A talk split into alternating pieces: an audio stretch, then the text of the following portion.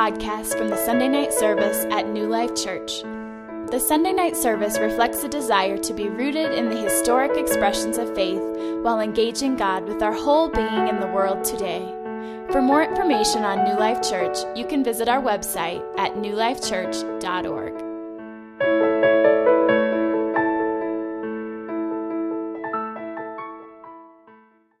All right, well, good evening, everybody. How has your weekend been?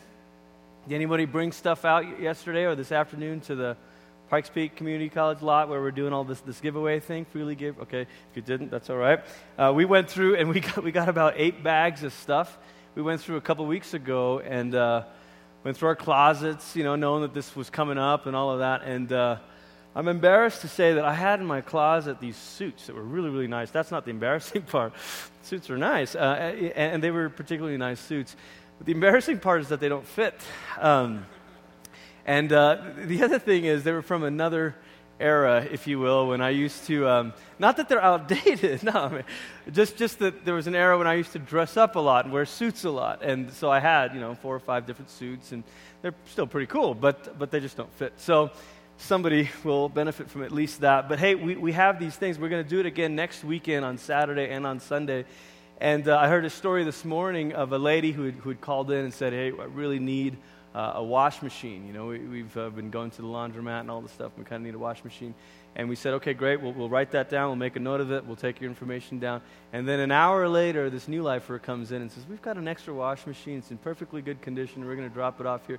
And lo and behold, that lady got a wash machine. You know, so I love that. Yeah, and that's just, you know, one little story. I, I'm sure there's lots of that. And so doing something like that is just a practical way to sort of um, work out what we're talking about in here. And we're talking about this series, Treasures. And I listened to the podcast last week from David Perkins. He did a great job uh, talking about that in here. How much stuff is enough? And, and what is the secret to being content? Well, it is uh, Christ working in us. In all th- you know, I can do all things through Christ who gives me strength. Is uh, less about winning athletic competitions and more about learning to have plenty and learning to be fine in lack. Uh, that it's through Christ that we can do all of those things, and that's what Paul was talking about. So here we are in the midst of the series, and I, as I was thinking about the series as a whole and thinking about my talk, my talks for the next couple of weeks, um, I, realized how much easier it was um, when I was single. And I know many of you in here are single, and so I just want to encourage you to enjoy it. Um, because, because I, I, thought when, when I first got a job and a paycheck, I just thought this is a lot of money. You know, my, my first job was uh, working at, at the university where I graduated from, and I, I worked for them after I graduated, worked in a full time capacity, and was making something like eight bucks an hour or whatever. And I just thought, this is amazing. This is awesome. This is like, I got so much money, you know, like movies, I'm in, let's go. Eating out, you got it, you know.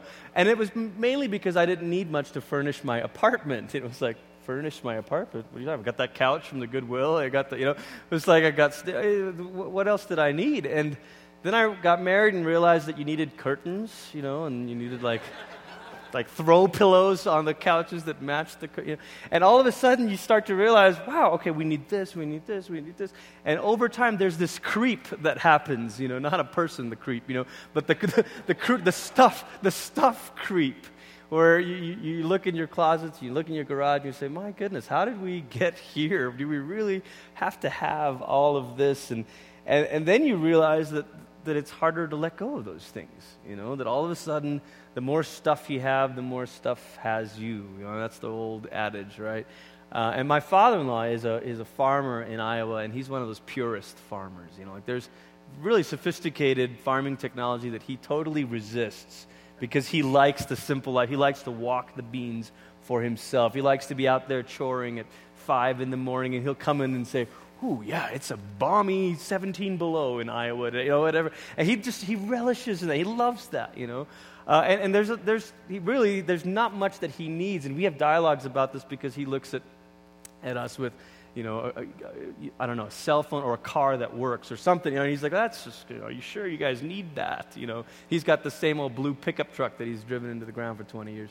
So there's, there's all the, it's a sliding scale when we talk about, well, how much do you need? And it's difficult when you start to point the finger at someone else, isn't it? It's difficult when you start to say, oh, well, hey, I think that's excessive. And they'll say, Well, I think that's excessive. And say, Well, I think we're fine. And usually what we do is we draw the, the, the, the line right around where we are. And then anybody that's past where we are, we say, Well, that's excessive. You know?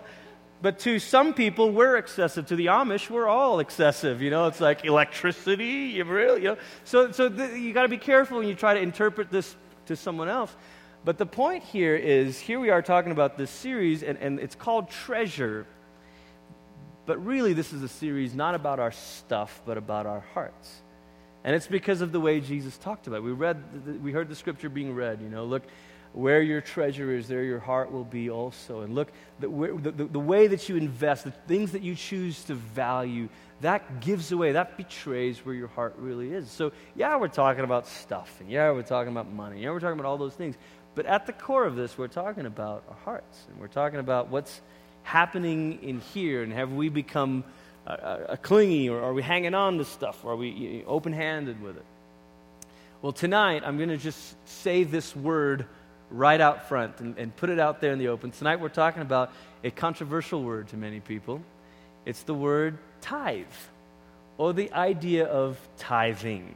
And if you're new to church, you're sort of like, man, I have never heard that word before. It's the idea of giving a percentage of your income to the Lord.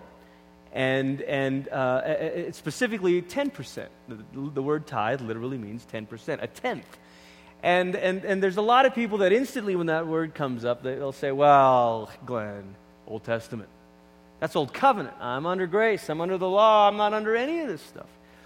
And so I'm kind of using this subject as an excuse to give us a larger framework uh, and possibly correct our thinking about Old Covenant versus New Covenant. And then we'll return to this subject. Because I think we have a few misconceptions about Old Testament and New Testament. And the way that some of us talk about it is not helpful to people who aren't believers. Because the way that some of us talk about Old Testament God versus New Testament God and law versus grace makes it sound like we have a God who was real mean and angry in one for a couple thousand years and then sort of changed his mind and was all sacrificial and loving in the next. And it, it, it's brought about a lot of confu- uh, confusion, but also uh, accusations from people that say, oh, you Christians, I don't know how you can believe this thing. There's clearly there's a different God between Old Testament and New Testament. I talked to a guy who came down from CU Boulder, spent the last few years there, and said, look, one of my professors just flat out just opened up the Bible and showed me how, you know, and now I'm not even sure that any of this is real and all this stuff. And okay, okay well, maybe. And I'm not attempting to say, look, I can solve all of this and make this all plain and, and easy to you. But in this, at least in a few big picture discussions, I just want us to, uh, to challenge maybe some of the ways that we've been thinking about Old Covenant versus New Covenant. Can we do that tonight? So I brought this whiteboard up here because it, it might help. And if you don't mind, it might feel a little bit like school. But is that okay? All right. All right. Good, because that's my outline. So, anyway. Um, I think, I think misunderstanding number one of Old and New Covenant is that New Covenant is different than Old Covenant. And we sort of say, oh, it's totally different. And we kind of talk about it as if God changed his mind. As if he said, well, look, this is how I want it to be. And then he kind of watched and watched, and things got messier and messier. And then he said, scratch that, new plan. It's as if he said, Oh, let's see how that plays out. And for about 4,000 years or so, he said, Yeah, let's let it play out. Oh, mm, uh, abort, abort, stop, stop, stop. Here's my new plan. And we sort of have this idea about that. But that's not really very, uh, accurate at all. In fact, the core of covenant, whenever co- that uh, word or that, that, that concept is, is, is highlighted in the scripture, the core of covenant is really this one sentence I will be your God and you will be my people. That's it. So, what's covenant? It's this unflinching promise of God saying, with all of the love and faithfulness and fidelity and steadfastness inside of Him, saying, I will be your God and you will be my people. In fact, when you see covenant talked about in, in, Deuteronomy, you see that very phrase. When you see Jeremiah say, I'm going to make a new covenant, that's the very same phrase he uses. When you see in Hebrews 8, which actually quotes Jeremiah 31, he uses that exact same phrase. And guess what? In Revelation, at the end of it all, God says, And now I will be their God, and they will be my people. Something tells me this was God's plan all along was to be our God and for us to be his people. That's the core of what covenant is. Furthermore, this word renew, oh, this word new, uh, can be misleading because when we hear new, we think, oh, new as in different. But this word new is the same word that's used to describe a new moon. And everybody uh, uh, understood that what they were seeing was not truly a new moon, but the same moon in a different light. And so when you talk about new covenant, it has more to do with God renewing this covenant than it does with God replacing this covenant. Does that make sense? That the core of his intention has remained the same, that he wants a people, that he will be their God and they will be his. They'll belong to him. And so what happens in the new covenant is it gets renewed through Jesus. And basically, it's this, okay? I'm going to try to do this in a bit of a nutshell. It, it's basically this it, it's, it's Israel, it's God saying, Look, I've asked you to be my people, but I see that you can't do that. I see that you keep being unfaithful. And if you've ever ventured into some of those Old Testament prophet books like Hosea or Ezekiel, you know, it's kind of a little weird maybe, but if you've ever ventured into those books, you'll, you'll, you'll see descriptions of God and Israel like a marriage. And then it gets pretty graphic because he calls them the prostitute. He kind of says, Look, you've, you've sold yourself to other gods. You're supposed to be mine, but you've sold. And, and there's, these, there's this language. What is that language? That's covenant language. You see that there? And so God's saying, okay, look, I, I've not changed. My love was steadfast. It was unswerving, unflinching. It's un, unmoving. It stayed. But yours has been all over the place.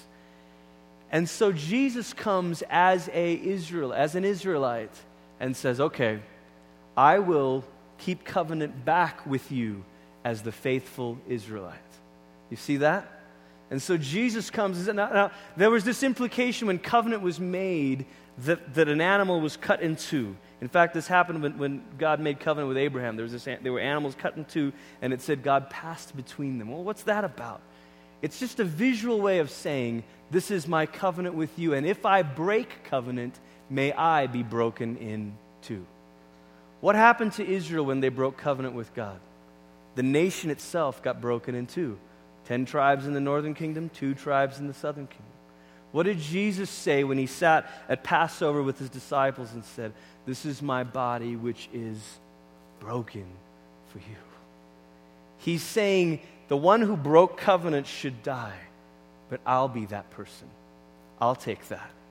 And not only that, but I'll keep covenant back so that now I'm renewing it. And in renewing it, I fulfill what Israel was always meant to. Do. What was Israel always meant to do? Be a blessing to all peoples, right? They were, they were the chosen people to do what? To bring in everyone else. And Jesus comes in and says, I'll fulfill that. I'll do what they could never have done. I'll be the one that renews the covenant, and in renewing it, brings in all nations. Do you see now why Paul was so excited about this? Why he says to Gentiles, Do you get it? You now get to be in because of Jesus. So the renewing of the covenant is, a, is an expanding of it to include non Jews. And about 99% of us in this room tonight, maybe 100, would say, Thank God. We get in on this. We are now in on this. We're covenant people. So it expands it, it broadens it, but it also deepened it. It also deepened it to now be from the inside out. Jeremiah 31, Jeremiah sort of saw this coming, and he said, This new covenant, this renewal of the covenant, will be from inside our hearts. It'll be written on our hearts. No one will have to tell you what to, it'll be inside out. The other thing about the new covenant being renewed is there's now the Holy Spirit empowering us to live it out. Does that make sense? So it's not different as in, oh my gosh, it's totally different. And, it was this plan, and now scratch that, and now it's this. It, it's the same plan, completely renewed and expanded and deepened and become internalized because of Jesus and the gift of the Holy Spirit. You catch a bit of that? Myth number two, or misunderstanding number two, is that Old Covenant is all about law, and New Covenant is all about grace.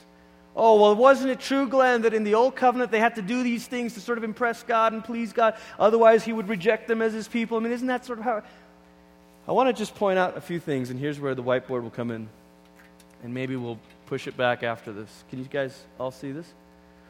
The, fir- the very first thing that happens is Genesis 12 when God chooses Abraham, right? Genesis 15, he makes covenant with him. So, Abraham is the father of this whole nation, right? Israel. So, what came first? I'm writing it on the board. Covenant. Covenant comes first. And because of covenant, Abraham's descendants, several years later, several, you know, decades later, whatever, generations later, get in trouble, right? And they're slaves in Egypt, right? And God says, I'm going to save you out of Egypt. I'm going to rescue you. In fact, he says to Moses, I have heard the cries of my people. Not just, I've heard the cries of those people. I've heard the cries of my people, my covenant people. So, what, ha- what comes after covenant? Salvation. Because they're in covenant, he saves them. Now, let me ask you a question Have they done anything for him yet? Have they followed any laws yet?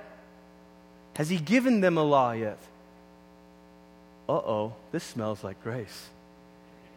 In the Old Testament? So God chooses Abraham. Why? Because he's good looking? Because he's smart? I don't know. He just chose him and he makes covenant with him. And then, because he makes covenant with him, Abraham's descendants get stuck and they're slaves, and he saves them. Again, why? Out of grace. And then they get saved and they go out into the desert and they go up into the mountain, and then he gives them the law. I want you to see the sequence because this is blowing me up on the inside the more I've meditated on this over the last couple years, as I've begun to think about this and see this, it is totally rearranging how I used to think about stuff. Covenant, salvation, law. Covenant, salvation, law. Then what is the law? Is the law, because uh, I don't know what, what you grew up thinking, but I grew up always thinking that the law was the way to please God, right? The law was the way to impress God, and if you broke the law, you're rejected. But wait a second, if they were saved before they even were given a law, and that can't be the role of the law, right? And if God chose them and made covenant with them even before he gave them a law, then what is the role of the law? Here's what I think it is the law is how we live as the people of God, not how we become the people of God. I'll say it again. I'll say it again and give you another chance to clap. I'm just kidding. No, totally kidding. The, the, the, law, the law is how we live as the people of God, not how we become the people of God. It was, yeah, okay. Woo! Thank you, God. All right? Now, now that's there in the Old Testament, but guess what happens in the New Testament? The same thing, right? We now get to be in covenant because of Jesus. Because we are in Jesus, we get to be saved. And, be, and now that we are saved, there are certain instructions, there is a way to live.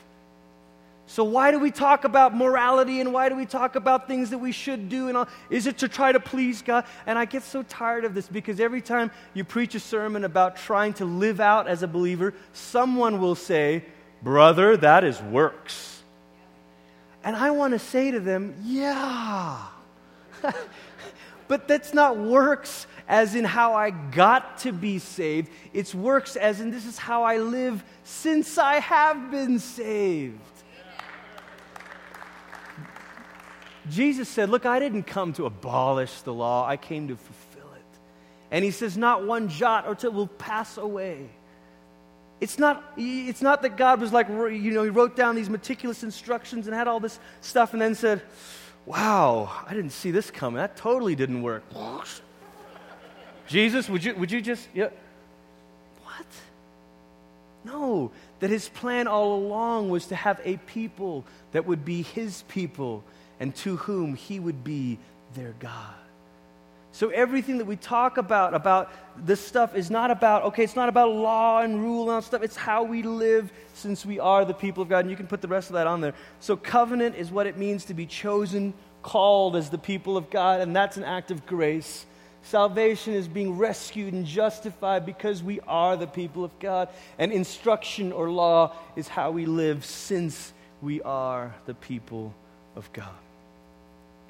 The third misunderstanding from the law or about Old Covenant, New Covenant is this idea that New Covenant is not about law, man. It's not about law.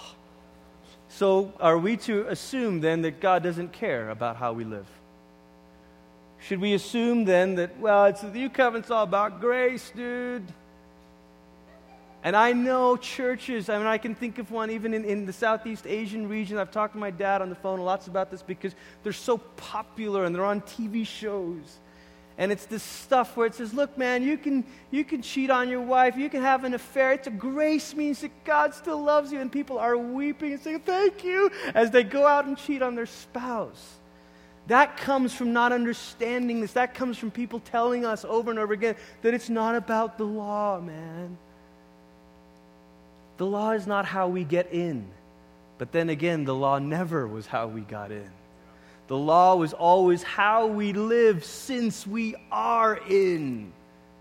It's always been about that. God cares very much about how we live. In fact, Matthew 5 17 through 20 is, is fantastic because of all the times, and I won't read this, but you, you, you know this. This is part of the Sermon on the Mount. And Jesus repeatedly references Moses, the law, and he says, You have heard, but I say unto you. Now, it's very interesting to see what he does each time because he says that I think six different times. You have heard, but now I say unto you. And it's not as if he's saying, You have heard, do not murder, but I say, do whatever you want. He doesn't say that. You have heard, do not commit adultery, but I say, God loves you. What Jesus says is, You have heard, do not murder, but I say, don't let hate fester in your heart. You have heard, do not commit adultery. I'm saying, don't even let lust grow in you. You have heard, do, and he goes on and on and on. What's happening to the way that God wants us to live? Is it going away? Is it that God doesn't care anymore? No, God cares. But what's happening to it is it's now becoming inside out an inward kind of righteousness. That's why Jesus says, Look, unless your righteousness gets better, exceeds the righteousness of the Pharisees, you have no part of the kingdom. That's not about you won't get into heaven. What that's saying is if you want to show that you belong to this kingdom, if you want to show that you are one of the people, if you want to live out as covenant people, then you've got to do better than the Pharisees. So, what does that mean? It means it's got to come from the inside out. Now, that, my friends, is the stage that has been set for us to talk about tithing. or maybe just an excuse for me to say all that, because I've been wanting to say all that.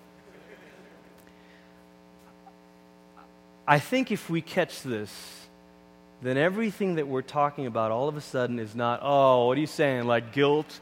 trying to guilt me, dude? You know? Like, no. But that because of Jesus, we have become the people of God. And because we are the people of God, we now live in a particular way. And tithing is just one of those things.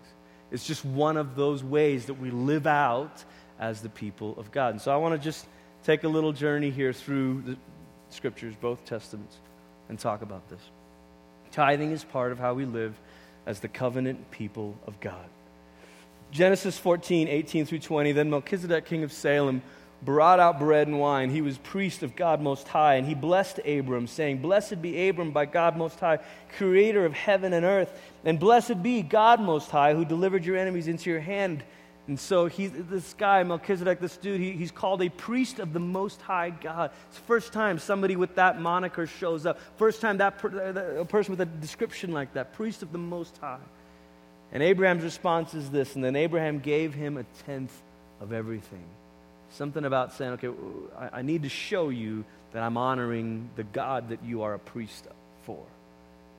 And he's just only begun to understand something about this God Most High. Only two chapters earlier was he called by this God. It's the next chapter that Abraham becomes actually in covenant. But he's starting to get clued in on wait a second, there's a God, and maybe this is, and he starts to give. The scripture that we heard as our Old Testament reading was about Jacob. Genesis 28. And here's Jacob. Now remember, it's Abraham. Abraham's son is Isaac. Isaac's son is Jacob, one of them. And Jacob's the one that the, that the 12, you know, his 12 sons become the 12 tribes of Israel. So Jacob's the dude that represents this chosen lineage. Does that make sense? Okay? And so here's Jacob saying, okay, all right, I'm, I am one of those, I'm part of that family. And so he says, Look, if God will be with me and watch over me on this journey, I am taking and will give, and I am taking and will give me food to eat and clothes to wear so that I return safely. Then this Lord will be my God. Do you hear that covenant phrase in there? He will be my God.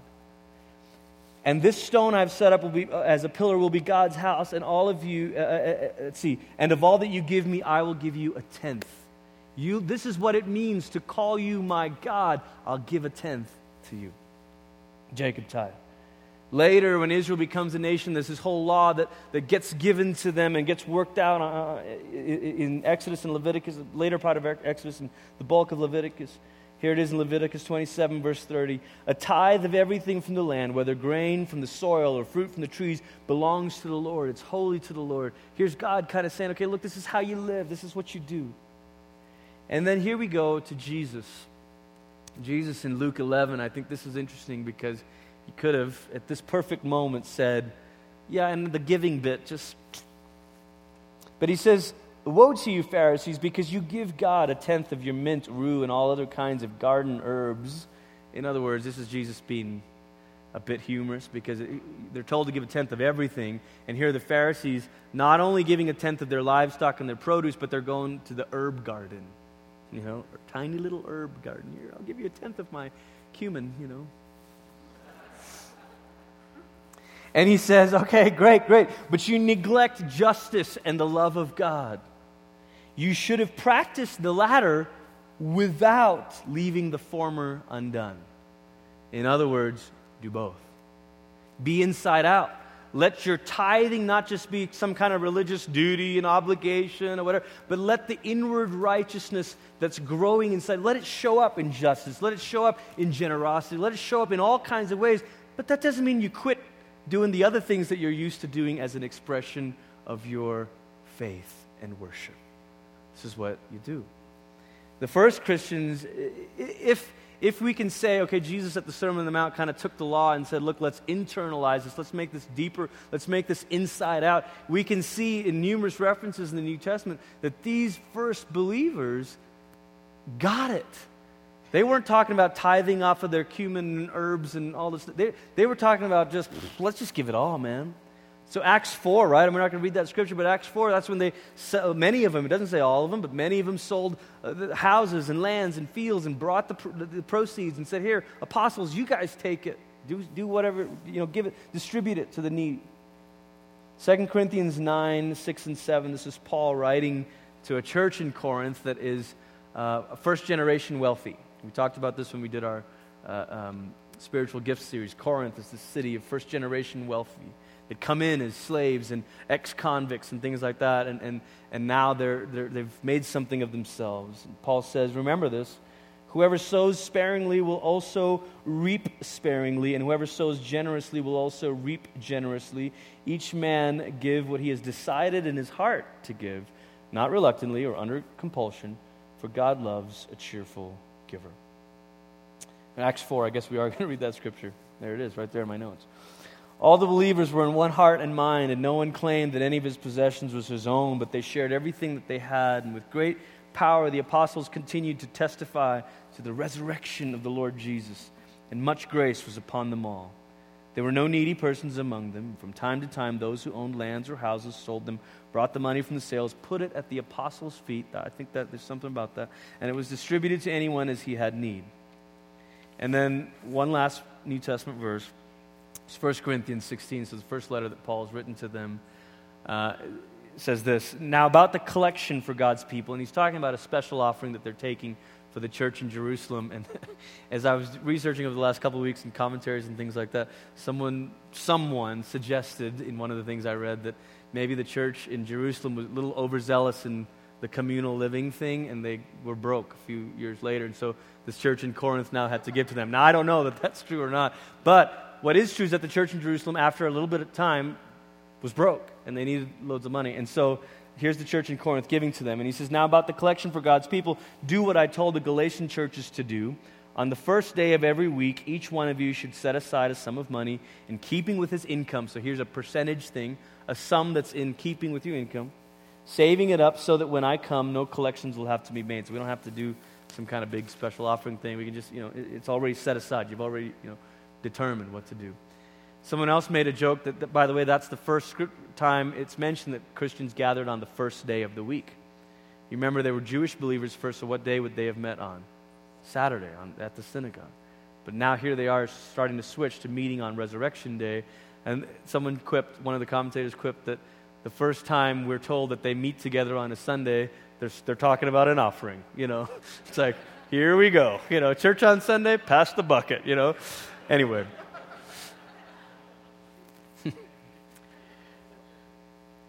Next week, we're going to take questions, uh, respond to some questions, I guess, that, that come up today. And so, put this little slide up. There's an email address, and there's a texting thing, and, and a whole bunch of stuff. But if you want to be lo fi, you can just write down a piece of paper and put it in one of those wooden boxes by the doors.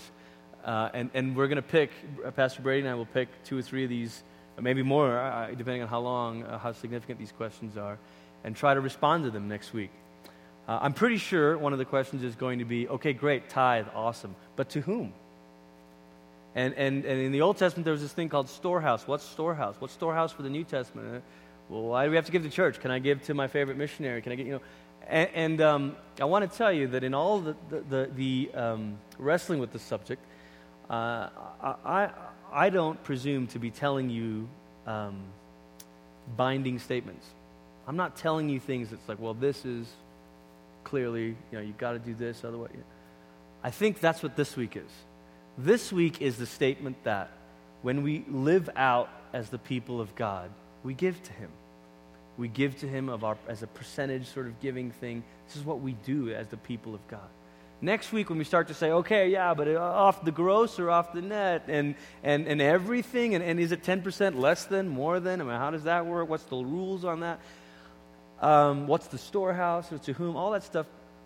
I'll tell you the way we see it, the way I see it, you know, uh, responsibly. We'll sort of unpack this and say, this is, res- this is my responsible opinion. But this week is about catching the bigger picture. That we give to God because we are the people of God. That that's what we do. That, that to withhold it is a, is a way of sort of saying, I'm kind of checking this out. And I don't know. And I'm just kind of, you know, and I think I'm sort of. And money is so delicate, isn't it? I mean, money, it's like you can talk to somebody about anything in their life, but you try ask them, so how much do you make? that conversation, that dinner party is over, you know? I mean, that's, that's sensitive. And I get that. But I think there's something about that because it's so delicate and sensitive and intimate and inward, that maybe is why money is this incredible indicator of where our heart really is. That's why, second to talking about the kingdom of God, Jesus talked about money as one of his most discussed subjects. Why? Because he need maybe because he knows how it gets us and how we, we hang on to it and how we don't want to let go of it. And, and so, a few things that go along with that. What, what what's our giving like? I think it's safe to say that in both Old Testament, New Testament, the people of God give to God as they are able. As you have livestock, as you have stuff, that's when you give. I think it also means that you give your first and your best. That they were supposed to give, you know, look, don't give unblem- don't give blemished stuff, give the first, give the best. You think about Cain, Cain and Abel and Abel offering, you know there's something about this. And, and Paul saying, look, set it aside. Decide in your heart, you know, give as you're able, but give your first and your best. But thirdly, give as worship. in our day, there's, there's a lot of different places to give charitably. And so I think somewhere along the line, church sort of becomes another charity that you can give to. And it occurred to me a while back that, that you could view tithing or you could view giving to God as a couple different things. You could view it as an investment, you know, well, I'm going to give this, and so God, I demand, I receive my, you know, there's churches where you can go to where as they're putting money in, they'll wave their envelope to God and say, now, God, because I'm given to you, I receive, you know, promotions and bonuses. And okay, that's a bit crazy. I'll just say it. Okay, that's a bit crazy. Um, it's not an investment. This is not like, you know, a, a church that has better uh, rates of return than, you know, Edward Jones or something. You know, like, okay, so it's not that. Neither is it a charitable donation. Because think about a charitable donation is, I, and we give to lots of different ministries, or a couple different ministries, I should say, but we, you know, consistently, and, and you want to find out, okay, what's their bottom line and what's their overhead and how much, you know, what percentage per dollar is going to programs versus administration, right? We always want to know that. Okay, well, okay, such and such a ministry, 15% goes for overhead, but 85, you know, wow, that's really great, you know. And they know all this stuff, and we, we love that, and we look at that. The thing about giving as an investment or giving as a donation is it's still you kind of hanging on to it, isn't it? It's still you kind of saying, Oh, I would like that. I'm going to give so I can get this back. I would like that. Or, well, I really, and I, I like that organization, and I'm just going to give to that, and that's, I'm going to you know, control sort of how my money is spent. And there's nothing wrong with that when you do that as a charitable donation. But the tithe, or this idea of tithing, or this idea of being a percentage giver to God because you are part of the people of God, I think is very different. I think those categories are, are fine. But I think this particular kind of giving that we're talking about tonight, the idea of giving first and best to God as worship, means a no strings attached kind of giving. And to be honest, that's not a giving we're used to doing. I mean, we, we would hardly give to a homeless person because, well, I know how they're going to spend it. It's like, geez, what is the matter with us, you know? Is there no gift that you can give that is truly no strings attached? Do you always want to know how it's being spent and what's going to happen? and, I, and I'll say way more on this next week with regard to New Life. New Life being part of the ECFA, the Evangelical Credit for Financial Accountability thing it's like that, that took a lot, that took some work. I mean, that is a high level of standard. So I'm not saying this to you because we're irresponsible with our money, not at all. I'm just saying this to you because, in the context of what we're talking about tonight, giving to God as the people of God, giving to God as an expression of being His people, is a very different kind of giving. It's a worship kind of giving. It's a giving that says, I'm not controlling this, I'm just letting it go laying it down at the feet. This is my, my tithe, my gift, whatever you want to call it. And the last thing, while it is not an investment and all this stuff, it is also true that we could never be more faithful to God than He is to us. We could never be more generous to Him than He is to us. I'm not going to guarantee that that's going to show up in bonuses, promotions, and raises. It may, and I pray it does.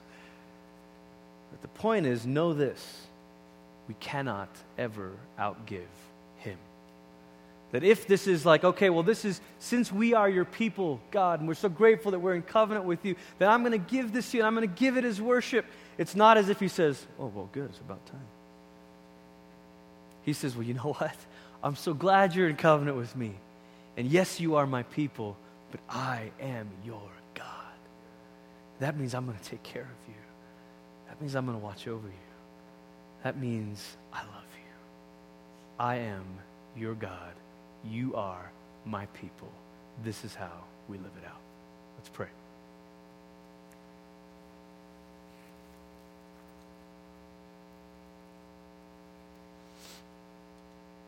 Father, thank you that you are the loving creator of all. Thank you that you chose a family way back when. You chose them just because. You chose them out of your grace. Thank you that you saved them. Thank you that you gave them instructions. But Jesus, thank you that that's not just some story about some family. Jesus, thank you that because of you, that's become our story.